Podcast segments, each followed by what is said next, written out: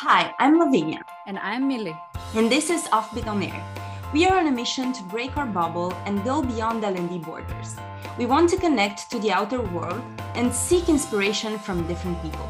People trying to achieve similar goals as ours, but in other circumstances with different skills, tools, and mindsets. Offbeat on Air is here to inspire you. We will learn how scientists solve problems, how professional athletes think of performance, and how surgeons approach the learning process. In a nutshell, in each episode, we will connect to great minds in order to infuse new perspectives in our lives as learning professionals. Hello, everyone, and welcome to our first episode of season two of Offbeat on Air. If you had a chance to listen to our very short reflection that we launched a few days ago, you might have heard Mili saying that we want to jump into more creative roles to tap a bit into becoming more creative in, in this L&D role of ours. And we couldn't get a better start of the season than this one. Having our our first guest Miia is a finnish designer and art director and she has over 20 years of experience in various creative roles. So a great way to start tapping into creativity. What's super interesting about her is that she moved 25 times and lived and worked in six European countries. And I'm so curious to learn how, how that was as an experience. So she does have a wealth of stories to, to share with us. And also, she has worked both in small startups and in big corporations, and is now currently working as an art director at an online retail platform. Now, alongside everything else, she's very, very curious and she wants to demystify creativity and demonstrate that no nonsense workflows can help to get the job done. So, without further ado, welcome, Miia. How are you? Well, thank you. And hi, thanks for having me here. I'm very good. Thank you. Looking forward to this discussion. Yeah. Awesome. Awesome. Well, uh, there's a, a lot to tap into in a very in a very short time, but let's see how how we'll wrap this up.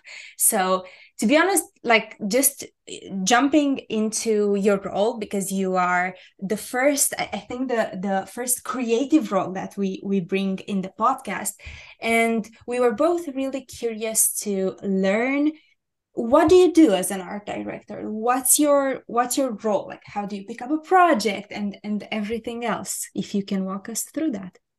Yeah that's a very good question because you know in the creative industries our titles are a little bit weird because uh, people think oh you're a director right? Well yes right and wrong because art directors they literally direct the art so we don't do direction of the, let's say, company or people. So, so basically what we do is we work with designers. They can be freelance designers or agencies or so on. So we get a creative brief and then based on that creative brief, we in turn come up with a vision and then share that with the designer. And then, yeah, ideally uh, out comes a beautiful piece, whatever we are doing together with the designers. So this is common misconception that people are saying, like one, one old colleague of mine said once, how, how can there be like a junior art director? How can be director be a junior? But this is just a quirk of, of the creative industries and, and their titles. So we have have uh, all kinds like we got art workers we got designers from junior to principal all the way and then we got art directors. And then on top of that structure there's creative directors as well to make it even more confusing for, for people so yeah this is i suppose in a nut, nutshell but yeah art directors can work in various kind of industries in creative side so we can be in digital print animation film anything. So yeah it's, it's a very very vast field of work that's really cool. and to be honest, I, I, think Mili can contradict me, but we can relate to that feeling of how do you explain what you do? Your stakeholders might not understand. They assume different that we do different things than what we actually do. So I can I can completely understand. I have one follow up question to that actually, because you you mentioned that as an art director, you can have various outputs depending on the industry that you work in. And I'm curious, like, what's the process? How do you start a project? How do you like do you brainstorm? Do you how do you work with you know freelancers or or in-house graphic designers? If you can share the the yeah more deep dive information about that. Yeah, so normally let's talk about in-house art director role, for example. So you might work in an in-house studio. Of course, your vision comes from the company vision. Normally, the creative director who who is above art directors commonly works together with, let's say, with the brand brand management or brand directors and so on to kind of like uh, come with the creative direction for the company. And therefore, like of of course, art directors always follow that. And plus, you have handy brand guidelines and sort of practical tools for for determine what you what your work's supposed to end up looking like.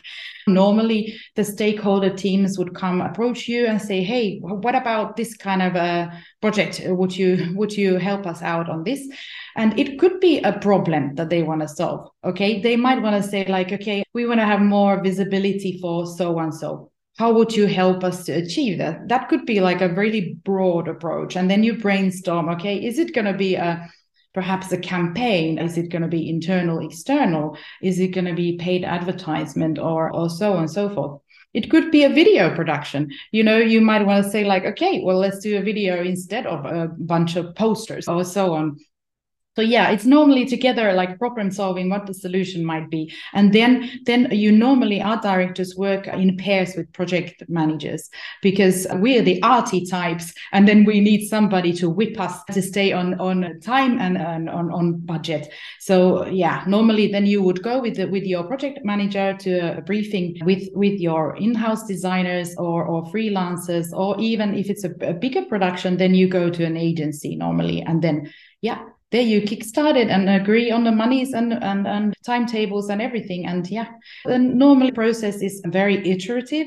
So you have certain milestones where you check in to make sure that you didn't start doing a Pixar production instead of a quick, simple animation, you know.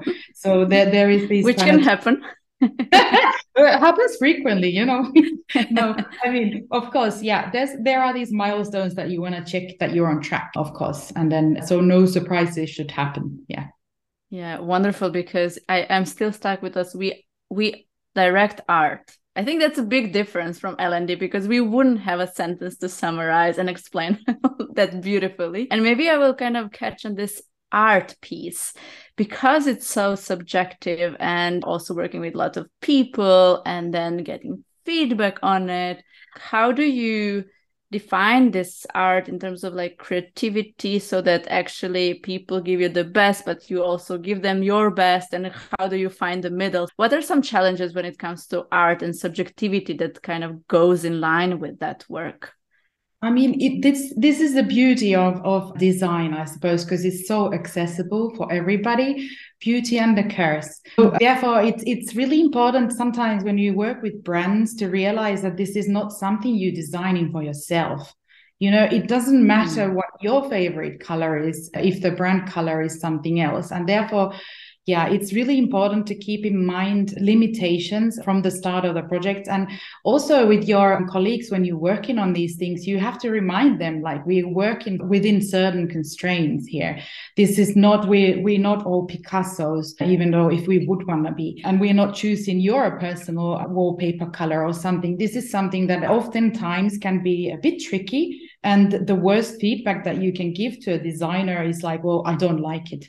So it's a bit like okay well why don't you like it? Why doesn't it work? Why doesn't it answer to your initial problem? Why why does this solution not particularly communicate very well with you would be a better approach than just sweeping statement that i don't like it because well i never liked green. So yeah. So these are the sort of common common issues. And I, I think what helps really a lot is to take everybody on the journey from the beginning and really understand together these are our goals and we are in it together. And and you know sometimes people talk about stakeholder management and i think that's quite terrible actually because who wants to be managed? I don't want to be managed. I want to be part of the team that who's working together to find this solution so yeah. So if if i'm getting everybody on board from the beginning get them a little bit understanding like okay what are my common limitations? What are my particular professional mm-hmm. problems for this kind of solution? Then i think there is more chance to find something that is everybody's proud of in the end. Rather than celebrating a triumphant art piece in the end that some ambitious artist has created I, I think it much better that everybody got to say their thing in a way. Of course, I know this is quite controversial in some design circles because they say, okay, well, you're going to do a design style, a monster. If everybody gets to say like a compromise leads to like a like beige solutions that are really boring solutions but i mm-hmm. think there is definitely something to be said about the collaboration. Genuinely i firmly believe that you need to be able to justify and, and and sort of take everybody on board in this.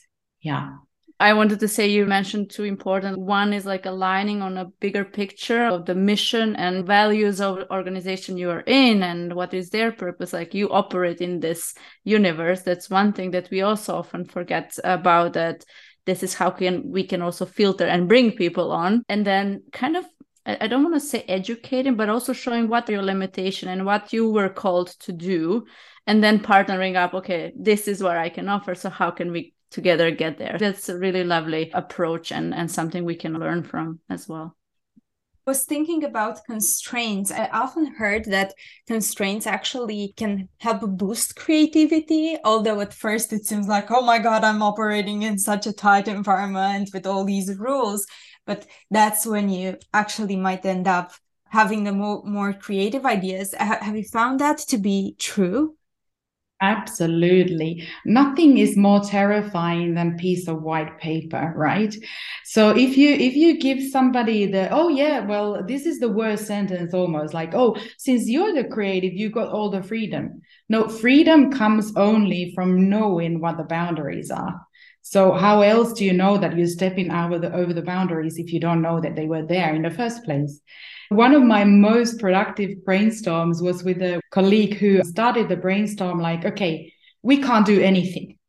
So I was like, okay, this is very interesting. Why don't we list every possible limitation that we have? And and they were like, okay, well, we can't do this or that and the other. And, and then I was like, I was saying, okay, more, more, let's put more. And uh, I somehow managed to trick this person into a very creative brainstorming mode by listing all the non possibilities of the world. And in the end, we actually came up with a really, really good creative solution to this problem. But yeah, it's it's sometimes very interesting. Brainstorming sessions can actually start with listing the constraints that you have for for the project. For me, it's a really nice idea to take out of the out of the episode. And thank you so much. When when it comes to brainstorming, because we do a lot of brainstorming in in L&D as well, whether if it's you know we we get a challenge and we sit together to think about a learning program that we might design, or even a small workshop that we might design, whatever else that that we do with for our audience it does usually start with brainstorming. Do you have any tips and tricks for you know more productive brainstorming sessions apart from this constraints part? Yeah well i would say time.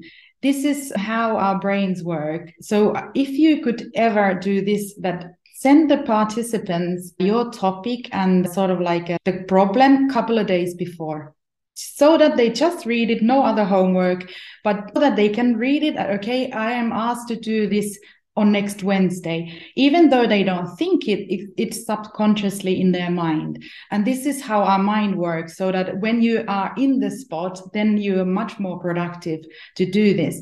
And also, if you do have time, do separately this kind of expansion of the brainstorm versus the reduction when you actually do what ideas are good to execute. If you have this moment like in this two separate sessions, it's much I found that it's much better than trying to cram everything into the same same session.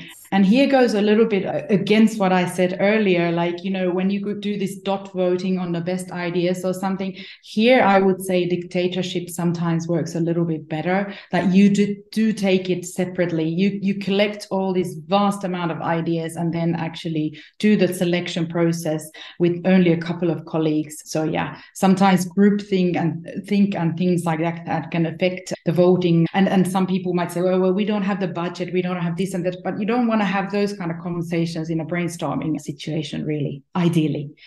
And of course, um, yeah, these kind of group brainstorms are, are, often for for extroverts, right? It would be really good to provide some opportunities for people who are more introverted to give their feedback on writing, for for example, on privately, or send you afterwards in an email. Leave if you do some collaboration tool online you can leave it open for a couple of days and say like okay here's still if you if you got more ideas popping in in your mind you you have the opportunity to do it later. Because not everybody works also with the same kind of intensity and, and pace. So it, it's quite good to provide these different types of people uh, different working methods as well.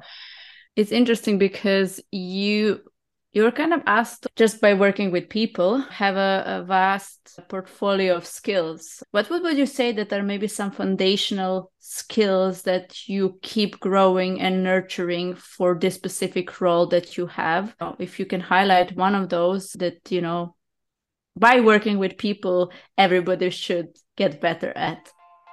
Support for offbeat on air comes from sana if you're trying to streamline and scale your company and aren't considering Sana, you're missing a trick. Josh Bersin recently said it's the first platform he's seen that can truly be an end-to-end learning platform for companies. That's for sure high praise. Visit sanalabs.com slash offbeat to learn more. Oh goodness me, this is a bit hard question. Like, I mean, I I am lucky by by nature. I'm very curious, so I never ever stop learning on on on various kind of topics. But what I would say, it's important not to limit yourself to the this particular discipline that you happen to work right now. So be really open minded, be, be super curious. A lot of films, read all the websites. I am absolutely hooked in comedy. I have to say that it tickles my brain in a certain way that I, I am, I have to listen to, to comedy podcasts. I go to watch hundreds of hours stand up and, and so on because to me it, it really helps in this kind of positive mindset yeah just to be more open because when when you're sort of happy in a happy place you can't be that limiting you know and uh, yeah that that to me is quite important and also fun yeah. I love that. Yeah, and I mean, uh, like very practically, of course, I keep on drawing and and and uh, in, researching in my tools my spare time you know you need to know what's going on with the digital design right now. Especially there's a big big change happening with within the tool space especially. So yeah you you need to sort of keep the hard skills there as well. But yeah uh, luckily i love what i do so it, it it's helpful. You mentioned by being in that state of curiosity you're just receptive of what is coming and therefore prepared as well. So maybe yeah do you want to tell us a little bit what excites you most about this role? Because you shared with us your path that you had various jobs and maybe you can share a little bit your path and share with us what is the challenge that you really love solving with the with the role you have today and my journey has been not the con- conventional one so i've i've done a little bit of everything. I've done research work and exhibition work in two national museums. So yeah and then from there i i went to journalism for a bit copywriting all of that. And and then i kind of like went back to my roots in arts and design which i've been doing for the past over 10 years. What is great about this particular role is that you can do it from so different angles and you can work within whatever industry. So it doesn't almost matter which industry because you can always include the design and art direction in their visual communication. So yeah that to me is ever ever giving part of this job. And at the speed the way industry is changing right now it's just you know very very exciting. There's always some rabbit hole that you can go into and learn more. Oh yeah. We we know that. And that's why we actually had to go out of it and talk to other people and go to other rabbit holes. But that's really cool because it's so changing. So for us as l&d professionals or people working on kind of providing training and further development for various profiles in the organization yours being among them what do you think would be a good angle to take to support this? Because you need to experience a lot a lot of different skill sets are coming together to do this uh, work. What would you say would be a best kind of learning experience if you could have a magic wand that you would imagine in one organization so I would say that bring together the same kind of similar professions so that the exchange is there. I, I think this is really important that you have peer support and peer exchange because we all tend to learn differently and different things. So the sharing part is to me very important to somehow facilitate that, I would say. Yeah, it's very in line. I, I, I was thinking we could use you like as advertisement for the podcast and for what we're doing with Offbeat because first listening to you talk about you know going outside uh, of your natural sphere and learning about all all those different things that you can basically tap into to inform your creative process. This is exactly what we're trying to do with the podcast as well because we are you, you know we both felt both myself and Mili felt that we were so into L&D that we lacked the space to become more creative. That's why we we are talking to an art, art director. We talk to architects and we have so many other professions in in future episodes. That's one. And the second one this social learning piece which is you you mentioned it and it's so important for us as well. And we're we're trying to promote that and nudge that into the into the learning world. Very good to know that you agree with that. And i curious about something else that you mentioned at, at the beginning of our episode and i'm gonna go back to that. Because okay so you you mentioned the brainstorming process and coming up with some solutions but you also mentioned working with sometimes working with graphic designers or agencies that are outside of your organization. And i do feel that's another parallel that we can draw with l&d because how we work in L&D sometimes is that we we get the challenge, we get the problem, we're trying to figure out solutions, but in the end we do end up building those solutions with training companies or or whatever other partners that we we have from outside the organization. My question is how do you make sure you engage those people and make sure that they are very aware of whatever the the problem you're trying to solve is well, there is this old saying that your end outcome can never be better than your original brief. And I think there is a lot to be said about that. So sometimes people tend to sort of like skip the briefing, they will get it. But they won't actually. Nobody is a mind reader, and to me, there's. This is really, really important and of course, there are these very practical things like your guidelines. Okay, this is how we want to formulate certain things.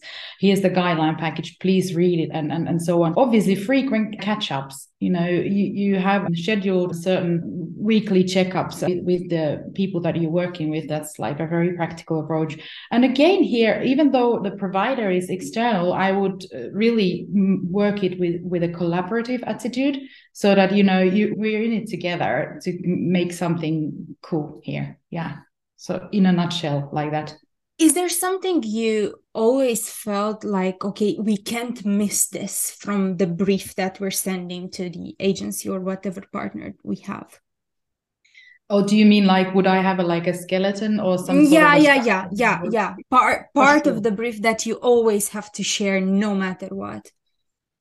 Yeah, of course. I mean, in many companies, there there are core brand guidelines that are there. Mm-hmm with a sort of vision and value statements and so on. So this is the definitely the part that i would never never miss.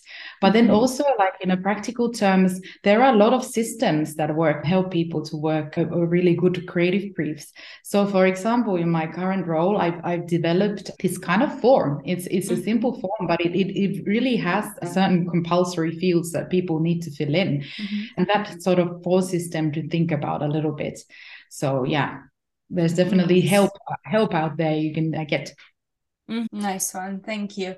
And now for the very hard question in our field, and I bet if it's the same in your field as well, which is measurement. the the way we measure the impact of our work. For for us in L&D, I can I can tell you that it's extremely hard. It it just has so many factors that you know have have an impact into people's growth and change and so on so i'm curious how how do you measure the the work that you do, the impact that you have? Oh, the lovely KPIs and all the numbers that every every creative person absolutely loves.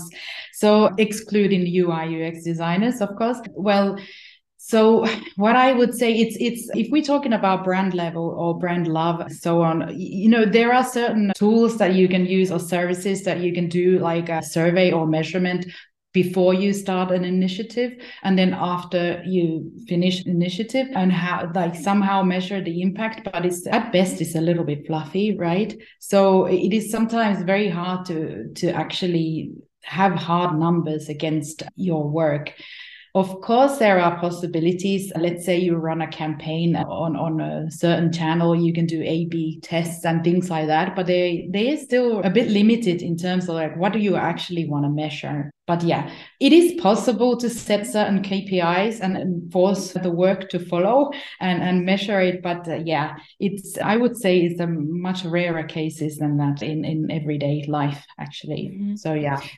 It, I'm gonna be so selfish now just saying it's it's so refreshing to know we're not the only ones struggling because it does feel again when you're in your own bubble it's like oh my god everyone else is bringing value. They know exactly how they bring value and we're not, we're the only ones that we can't measure impact which especially if you're someone that is trying to see what what my work is doing and so on can can be very very challenging.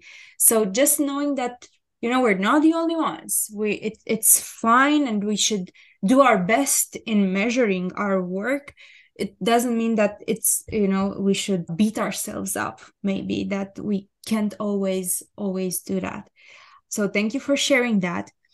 And there's something else that you that you mentioned that I want to tap into. You, I think twice you mentioned the future and what's happening in the field. And I'm curious, I actually think I have two questions. The first thing is what is happening?